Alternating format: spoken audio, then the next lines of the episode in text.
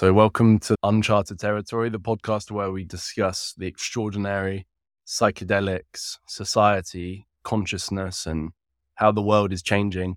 I'm here today in the home of couples therapists and psychedelic medicine facilitator, Sarah Tilley in Southeast London. Yeah, thanks so much for having me today, Sarah. Thanks so much for having me. Yeah, well, likewise. So I wrote a story for Vice a couple of months ago, based on some research that's happening at Imperial, led by Tommaso Barber, looking at, yeah, how psychedelics can help folks get over their differences and live happier lives. Your work is obviously focuses on this, Sarah. So yeah, tell me, like, what's happened in, in recent years and how your practice has changed and, and what, what kind of stories have, have you seen unfold? Yes, well, stop me when you need to, because I could talk about this for hours. It was something that I created. Beautiful Space is something that I saw as an absolute need within the family structure and the couple dynamic. Really, I came to it because of my own needs after my own devastating divorce and my own children's psychiatric illness as a result of the divorce. Yet I had spent fifteen, seventeen years in marriage guidance. So I converted my twenty-year therapeutic experience, which is holistic. It's based on plant medicine and altered states, yet deeply rooted in addressing the core issues of trauma and family dynamics. And I spoke to some people in London with Tavistock Relations and sex therapists, systemic family therapists, psychoanalysis. And we created a program of relationship wellness. And I started with that program and I went into studios just to test. And then I saw what was happening with psychedelics. And I just thought I absolutely needed to go there. Because having been a therapist for so long, you see this continuum of recovery and then breakdown, and the same, it goes round and round. And what I've experienced in the last three years, working with psilocybin in particular, so I chose psilocybin over M D M A, number one for legalities, but secondly, because of the action that happens with psilocybin, which is individuation. Six or seven years ago, I started studying with Esther Perel, really as a need of my own, but also wanting to convert my practice into sustaining myself to be able to have a long-term relationship after experiencing my own childhood trauma. And it was through all of this and working with medicine that I realized the difference between M D M A, which is to facilitate deep and meaningful conversation, obviously the love drug, and actually to come into a different action, which is to cultivate a disentanglement of the couple dynamic, to come into individuation, and then to be able to bring a language of personal empowerment. Mm, well, thanks so much for sharing. I guess some people listening will be like, yeah, well, no shit. If I take M D M A or magic mushrooms, I'm going to feel more affectionate towards my partner. But I guess it's not as simple as that. It's about, like, over the longer term and not needing or or not even wanting to to trip every day or every week or even every month. But yeah, well, what what have you, you seen? What's most effective and, and what kind of transformations have, have you seen in, in people's relationships?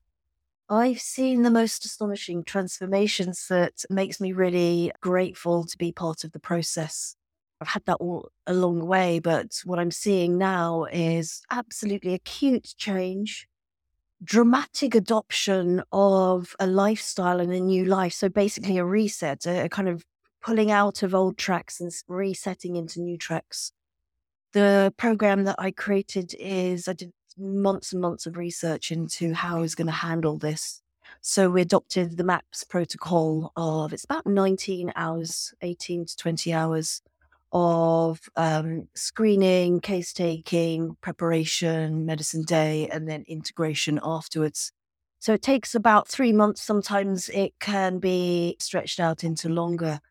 But essentially, there's a direction throughout the whole process. Uh, Anne Wagner, actually, she we have one of her quotes on our website, which is, you know, the action of psychedelics, it speeds up whatever is going to happen. Fortunately, which is a lovely part of my story, is that couples want to heal. Uh, you know, occasionally over, I've worked with about thirty couples in the last year, is that there is a breakdown, there is a coming apart, but I want to add in there that it is conscious uncoupling. So in effect, we are creating the conscious couple. Yeah, and I heard stories through my research for this piece about people being able to kind of see their own wounding, like see each other and understand their inherited family patterns and the real kind of drivers of their behavior, and went from having sex only a couple of times a year to having, yeah, really beautiful and more thriving sex life and affection between them. But I guess psychedelics allow one to, yeah, see, see, have greater clarity. So I imagine, I imagine in in some cases, actually, it might hasten a, a breakup. Absolutely. I mean, it's like a magnifying glass on so much of the relationship. It accelerates whatever process you're in. So, for example, if a couple has come apart, they're sleeping in separate bedrooms, they haven't had sex for seven years, for example. Actually, one of the things that has happened in this particular case was this distinction of looking at each other over across the room, both of them in within the trip. You know, really able to acknowledge their differences, yet also the shift in priority, that they sex isn't priority, that they instead are putting the children first, and they continue to want to be together because of the children. For the couples that are coming apart, actually it's it's the value of the therapist that I can lean in and identify what's happening with the body language, what is happening when the you know the guard is down, and I can ask particular real questions that follow the line of inquiry through there. A lot of the couples that break down, actually, I have to say, have been on the basis that there's an unsustainability financially. There's been an over-promising from the very beginning, and this continual disappointment. You know, where is it? What's happening? I thought you were all of this. You know, it's it's a very distinct thing, actually, that distinguishes itself within the experience of psychedelics. Yeah, I guess when folks are tripping, and at least after, that maybe veil where where folks have like a, not alter ego, but like another mask, whether that's the mask that they're more financially able than, than actually in reality, or, or anything else. Just those masks slip, I suppose. But I'm interested, like, How how integral is, is sex to, to a healthy relationship? Can can can people have a healthy relationship w- without sex? Is, is it fundamental to, to the human condition, or, or or is it something that, yeah, so long as there's other means to connect and communicate and to share, you know, can can be kind of put to the side and, and still have a kind of perfectly functioning relationship? That's such a great question, because it's such a potent topic. You know, how what is sexual function within the relationship? And I actually realized decades ago, and so I cultivated my practice, that, you know, when you can get to that point of being able to talk about sex within the relationship, it's such a magnifying expression of what is going on in the relationship. Can you have a beautiful and healthy and soulful relationship without sex? You know, you have to ask, what is sex? You know, is it intimacy? Through all the work that I've done, and a particular focus on sex and intimacy, I had to coin and start to coin this phrase, sex two point oh. I redefined, you know, an old relationship on uh, tracks and grooves that have gone too deep that they can't get out of. Psychedelics brings them out of it and sets them on fresh tracks. And that's relationship two point oh. We can do the same thing with sex two point oh, and there's a definition of this. And it is to continue to, to set yourselves on new tracks with intimacy. That is not the kind of thing you did in your twenties when you were drunk and you were too inhibited to be actually have these intimate conversations around wants, needs, desires, and arousal. And what's the difference with all of that is, you know, these beautiful Um, interim conversations as mature adults that we had before you just dive in. So Sex two point oh has given us a new language and expression that uh, one of the exercises I might give for couples is to hug for twelve seconds a day. In there, you start to produce oxytocin and a bonding hormone between the two of them, a couple that's come apart. That when we're looking at the life cycle of a long-term relationship, there's all these opportunities for coming apart. You know, new parents often end up in separate beds, going through midlife crisis or menopause, often, you know, are drifting away from this intimate connection because of how she feels about her body, um, how he feels about uh, being at midlife, um, and then kind of coming into what I call the third quarter, this this healthy stage between fifty and seventy-five. In each one of these decades, there's a new opportunity for redefining Sex two point oh. Mm-hmm. Mm-hmm.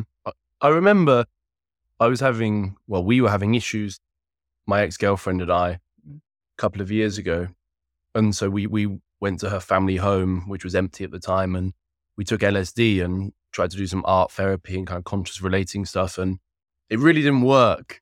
Like the L S D was affecting my stomach and I just got like really kind of like gassy and yeah, it really didn't, didn't flow. Um, but since then, I found that with a, with a friend, a, a lover, two C B is a really, really amazing compound um, to kind of, I don't know, set the crucible of the explorative sexual experience. I know you said you kind of chose psilocybin partly because you're able to use it in, in Holland legally, and that maybe M D M A sometimes um, sparks a more individual kind of process, even though it's a, a social drug or psychedelic. What's your um, drug of choice for, for sex? Uh, cannabis. Cannabis? Yeah, absolutely. Um, you know, it takes me places where I can get into a state of ecstatic sex. It is, I'm out and I'm beyond myself. I'm deeply connected with my partner. You know, I'm totally into the physical sensation, yet there is a mental bond, an energetic bonding there. And also it doesn't, you know, you can you know, have a joint and there you are two, two hours later and you're back to normal, which is, is good for me. If I want to do, uh, you know, a longer session with ceremony and ritual, which is what I cultivate with couples that I work with, it's one of the key things uh, within our fourteen module program is ceremony and ritual. It is lighting candles, it is putting on incense, it's, uh, you know, a playlist. It is sitting in front of each other on cushions and uh, starting the entrainment process of breathing. It is putting your hand on the other's heart and just waiting and listening and coming into that physical sensation. You know, that kind of sensual experience can take an afternoon or a whole evening, and it's absolutely amazing to use these drugs to enhance that experience, yeah. Mm-hmm. Yeah, and earlier you you were saying you're heading off to Holland to do some in-person therapy with, with ceremony.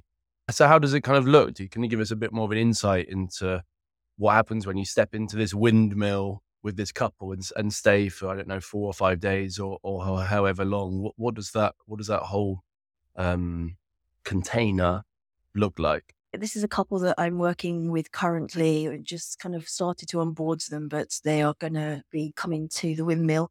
They're coming from the States. So they, they're having a, you know, having a whole European experience, which is absolutely delightful, not just for them as individuals, but for their relationship to take it to a new level. I stay in a separate place. So they have a completely private space. So I'll arrive at their place the night before and we will do meditation together. Once again, we're looking at addressing their intention, their individual intentions for the medicine, but also their couple intention, their relationship intention. I'll do a heart opening ceremony there.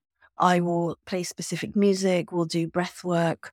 Um, all of this is being done online. So here we are doing in person. So it's much more potent.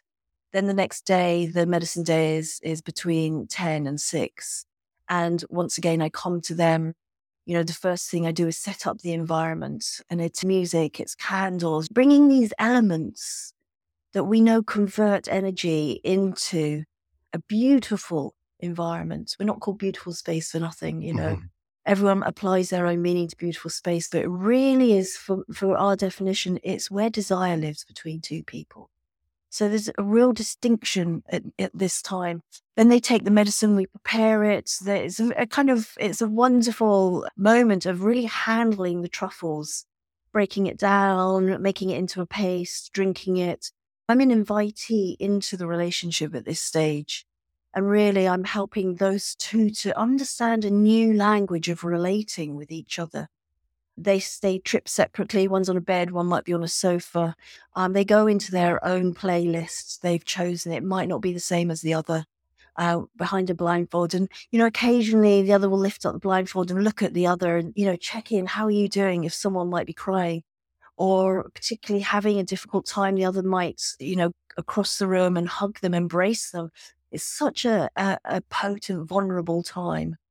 And then at the end of that kind of four to five hour trip, we'll come together. And what we do is is follow Rosalind Watts' ACE method, um, which is to go down and, and find out, embody what happened. What, where did you go? Who did you see?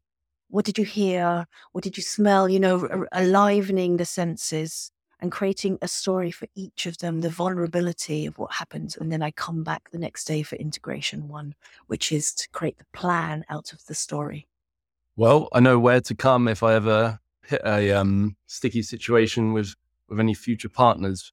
Because I, you told me before, like, almost all of the couples who, who go into therapy with you are on, on the brink of separation and divorce. Mm-hmm. But the vast majority then stay together, al- although some, for some also, it kind of hastens their breakup.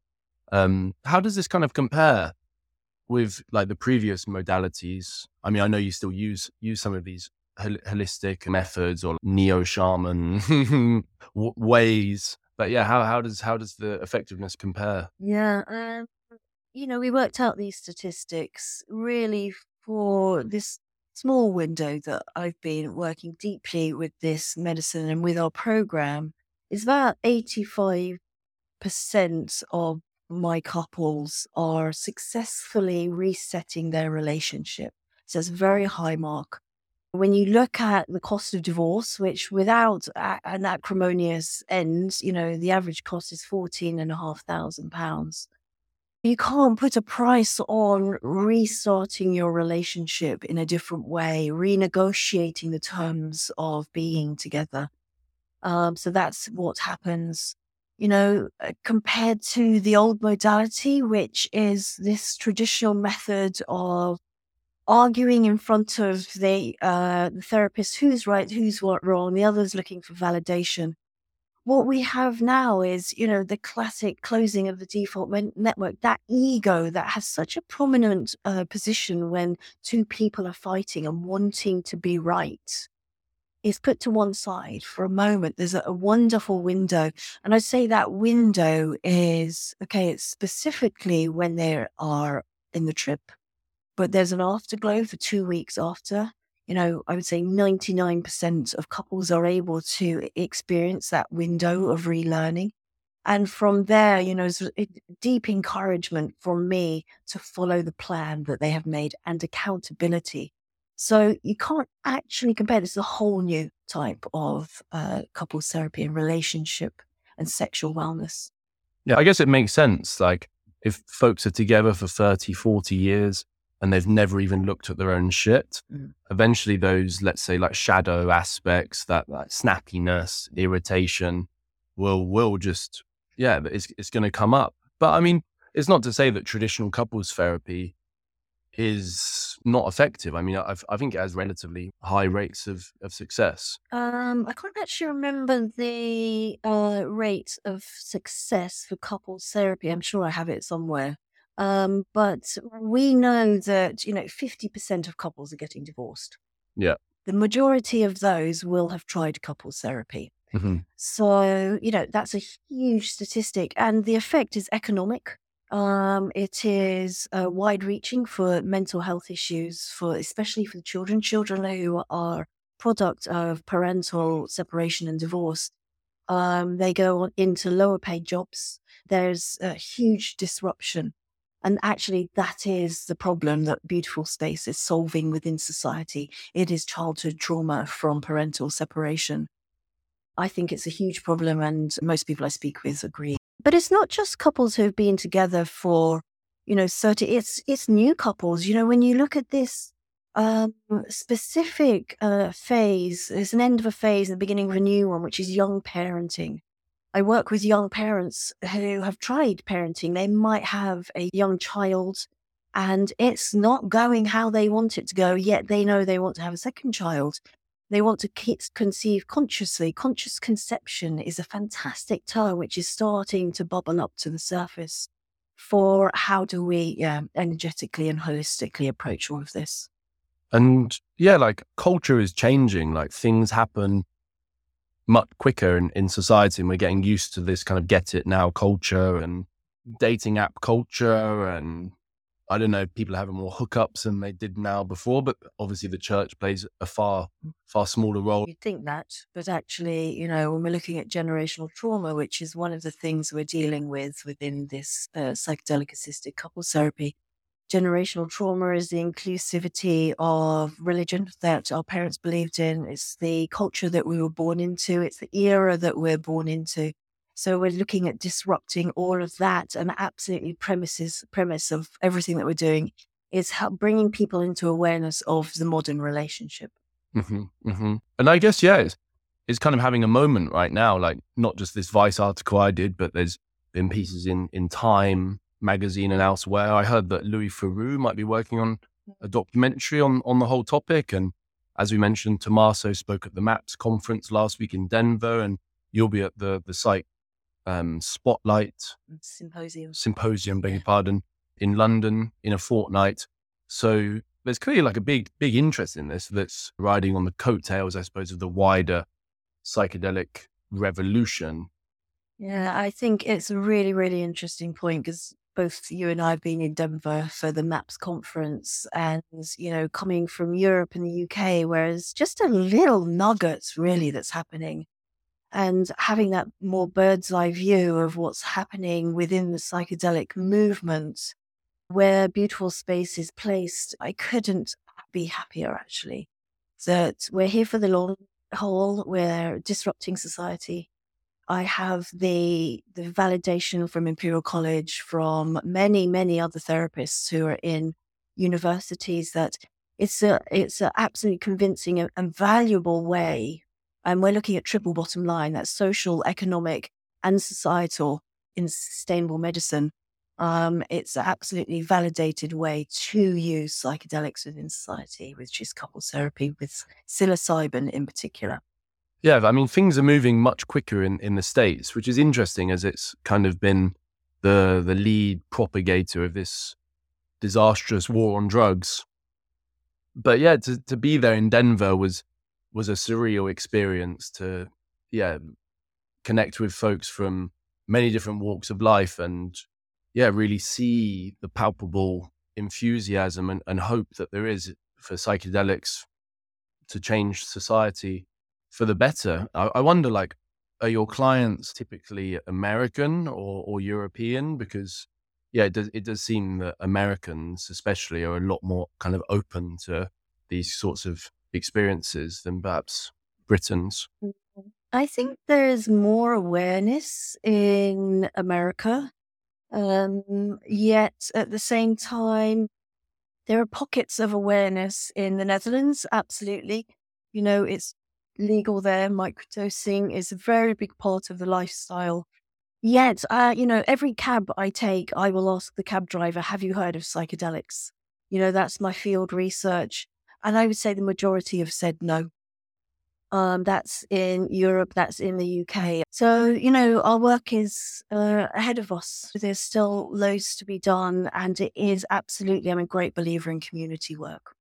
Yeah, I did wonder, like, it struck me, these these posters of Rick Doblin at the MAPS conference kind of saying the psychedelic revolution needs you, in this kind of like pop arty style, reminiscent of the Your Country Needs You posters during the war to get, get people involved in the war effort. I'm not, I'm not so sure this is a war effort, although although some people would, would disagree and have said, for instance, that they've seen veterans on the verge of suicide smoke five M E O D M T or take Ibogaine, and it, it's just, you know, overnight. saved their lives. But do you think all couples that are facing issues that haven't been solved through traditional couples therapy, should should they trip together? Um, I was tripping one time and the title of my book came to me. I have to modify things, of course, but it is Why Everyone Should Try Psychedelics.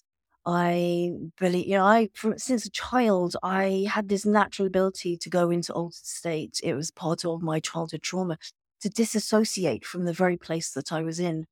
And it is mindfulness. I created this thing called psychedelic mindfulness, which is really it's breath work.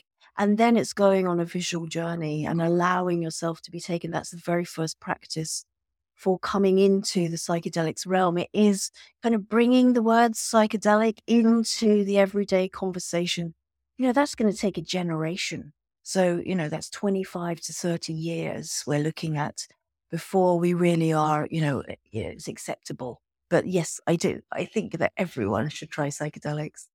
I mean, some people would say, though, that certain people have such fragile minds that having a potentially kind of earth-shattering experience, especially if they don't have the the time and space for proper integration afterwards, could actually be detrimental. Absolutely. And even when I'm doing psychedelic mindfulness last year at Wilderness Festival, and I've also done it at Soho House as evening, um, you know, events, you know, people will come up to me afterwards and say, I went somewhere, you know, that's kind of thing that you said, meeting someone, they're here to have a conversation with you. That is very triggering. I was speaking to someone in Denver about their apparatus, you know, their V R concept. Um, and actually, I think that all of this should start in education, you know, in children's education, understanding the emotions, um, being able to be in your body and know what you're feeling. A part, a big part of the work that I'm doing is uh, helping men understand uh, the, the emotional wheel. So what they're feeling and to be able to give it a term. So when I say everyone should should try psychedelics, I, you know, I'm an educator. I've been working in education for thirty years. It is, it needs to start earlier than where we are. Mm-hmm. Again, I, to play to play devil's advocate, yeah. I, I suppose any psychedelic therapist would say that everyone needs to take psychedelics. Okay, but if you're in my workshops, you'll also hear me say that psychedelics aren't suitable for everyone and not everyone should be taking them. Um, so, yeah, some people are too sensitive. And uh, I think that the risk of what the field that we are in uh, should be spoken about more. And actually, you know, I called a meeting when we were in Denver to actually find out who's on the same page as me. Um, looking at ri- risk, ethics, and how to make sure that this is a safe medicine as it's as it comes into culture. For sure. And it's interesting, like, couples therapy has actually been at the at the root, I guess, of, of the initial psychedelic um, renaissance. Because when Shulgin synthesized M D M A, some of the earliest kind of public-facing sessions, I believe, were Yeah, couples therapy sessions. It's wonderful that we have that work, and you know, it gives us such a rich body of work for us to start with. So, yeah, M D M A, there's a place for that. You know, it's very interesting. There was also a talk in Denver for, I think it was from, I can't remember who, from Imperial, but it was, you know, how are we doing with all these drugs in society? What are the most common drugs? You know, how does cocaine sit alongside M D M A? What, what's, what are people buying? I was astonished to hear one in three uh, people in the U K are taking recreational drugs. You know, it's not going away. It's only getting louder. You know, we can go to our pharmacy and we can buy C B D. Um, you know, it's, it's important that uh, we understand the history of this. We understand the research. That's what we have from uh, the Shulgins. And all of that work, I listen to it, I study it. Um, the body, huge body of work, I've taken all of that and included it into my program. Yeah, and I, I went to the Sex and Psychedelics talk in Denver, and some of the panelists who, who were all women were saying, like, yeah, society and their own um, experiences has just led them to have these kind of walls up. And so even when they're with like a loving partner with, with whom they really want to surrender and kind of consummate their relationship, they they really struggle. But it is through the conscious use of psychedelics that just allows them to just be and let go. And in there, we're talking about sexual shame and about, yeah, we still have this, it's huge, but yet here we are talking on a podcast about sexual shame. Um, you know, uh, even twenty years ago, uh, I wouldn't have been doing this, even though I was working with shame and sexual shame. You know, that we are moving into an era where boundaries have changed, who we are as individuals. You know, we live in a non-binary world. All of that gives us a whole new language to work with. And I guess like sex is the kind of original altered state. And when we can weave these states for kind of healing and pleasure, not necessarily even through the use of, of psychedelics, but like breath work and different kinds of relating exercises and eye gazing, we can, we can go so much deeper than, you know, a quick little two minute um, missionary session. And that is uh, really important to remember. You know, if you kind of look at my work, I'm very much one of those people who is uh, cultivate a practice first and then add psychedelics to it.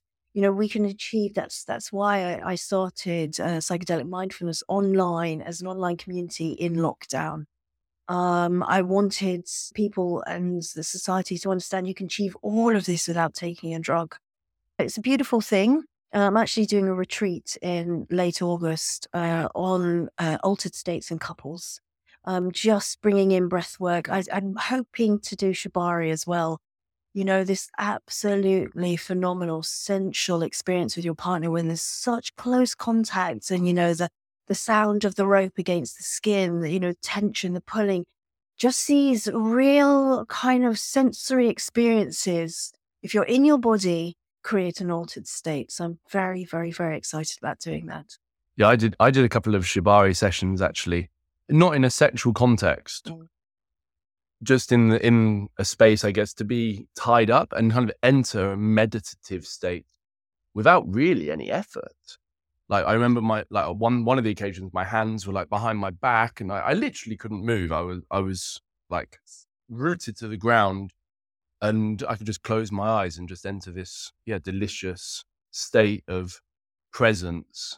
And then when, when the facilitator did kind of sensually rub the rope against against my cheek. Yeah, I did like feel something, but I think later I, I literally just fell asleep. There we go. That's it. Wow. I mean, so well described. You know, when you come into your body, you actually realize what it is you're holding, and probably exhaustion was one of the places that you were. You know, when you kind of relax enough in the right company, yet at the same time, you know, the language that you're using there, delicious. When we come into a delicious state, you know, there's dopamine. This is the altered state. There is arousal. You know, which one comes first, arousal or desire? Of course, there's desire. That took you to the Shibari class. And then the arousal of dopamine, that's not a sexual word. This is the de- absolute definition of sex two point oh. Well, actually, we, it was Christmas Eve and we were in Mexico and we went on like a whale and dolphin watching tour. And on, on, on the boat, I met like a friend of a friend. I didn't even know what Shibari was. I mean, she kind of invited me to like come up to her place afterwards. So naively, I, I went up there and yeah, for, for free, she gave me this like full session. She wanted to like try a few new like ties out, they call it.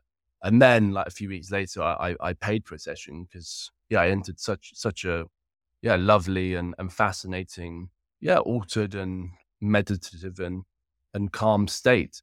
But I, I imagine like if, if folks are taking psychedelics and doing the Shibari, that there's um, there's going to be have to have to be some very clear boundaries set out before, and maybe maybe try not to take too much. So I haven't, and I don't think I would be at this stage in my career working with Shibari and giving psychedelics at the same time. Yeah, that, that's what I suspected. Yeah. um, especially with people who don't know each other. Um, but one of the key things I do work with is consent and the wheel of consent. So I've trained with the wheel of consent. And it's a beautiful language, once again, to come into not just these intimate places, but, you know, everywhere that we come to and to have a practice partner. And that's what you had, the practice partner. And that's where this overspill into modern relationships is, knowing where your boundaries are, knowing what your terms of uh, agreement are, and then uh, developing a practice partner is, with a practice partner is absolutely wonderful existence. Mm-hmm. But I do know that there are some certain sex parties in London where everyone trips, like everyone takes L S D or or something. I've I've never never been, but I've I've heard about them. They, they sound they sound pretty pretty wild. I do know the club scene in London, and there is a lot of recreational uh, drug taking there. Um, there uh, are also a lot of sober people in there as well, so there's a mix. Um, you know, when it's combined with, for example, kink or fetish, uh, which, you know, I know those clubs very well myself. It is uh, all about the safe container. Out of uh, these mainstream clubs in London, some of them are very underground, very, very private as well. You know, uh, one of the uh, sexual awakening moments that's happened in our lifetime is Killing Kittens. Um, you know, it's putting women first. It's giving them the power. You know, a man isn't allowed to approach her unless she has approached him first. That's uh, one of the rules of engagement. It's the same in any of these clubs, Club Verboten, uh, Fox and Badge, Torture Garden. Women are in their uh, element and in their power in these places. Mm. And I'm just reflecting now on how it seems that there's just a wider piece here about sexual liberation. And it's not necessarily through psychedelics, but psychedelics is playing an important role in, in this whole kind of shift. Absolutely. That's what I called the meeting on in Denver, was sex and psychedelics. There's many of us as practitioners. And it's really important for me that we all come together. You know, we know we exist, number one, within the space. But, uh, you know, it, it is a it is a thing which we're going to see more of. That's what I'm taking to Psych Symposium, sex and psychedelics.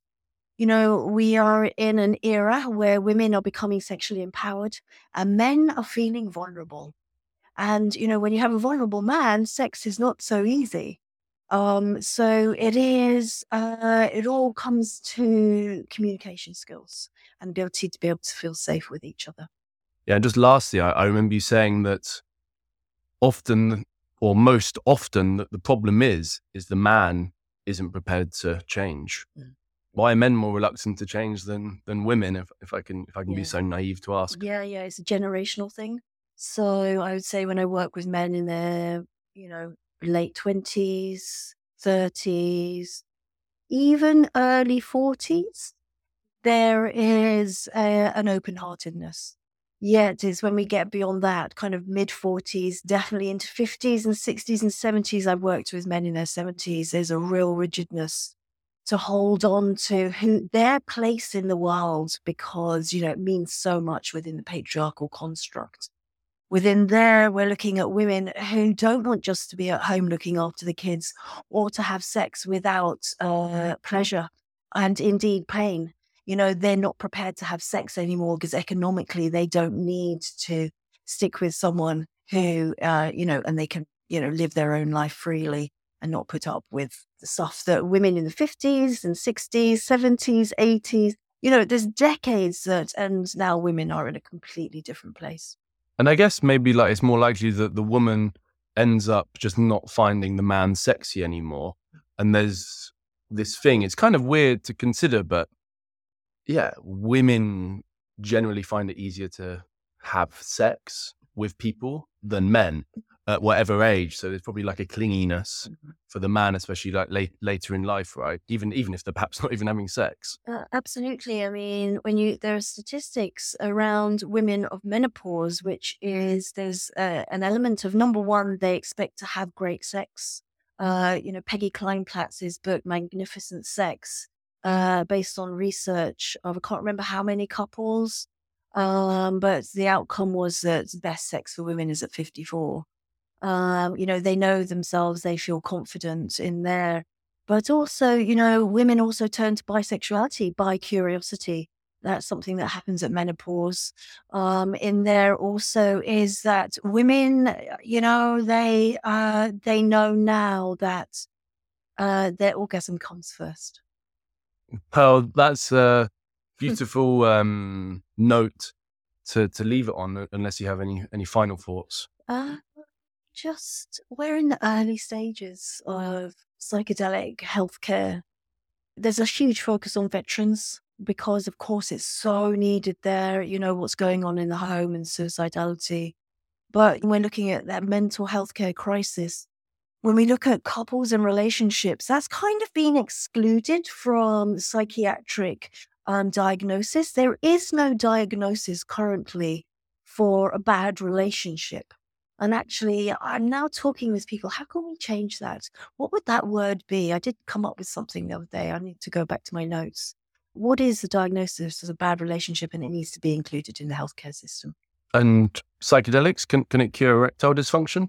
Um, it can um, definitely work with low confidence, fear of failure, absolutely, which is a key part of erectile dysfunction.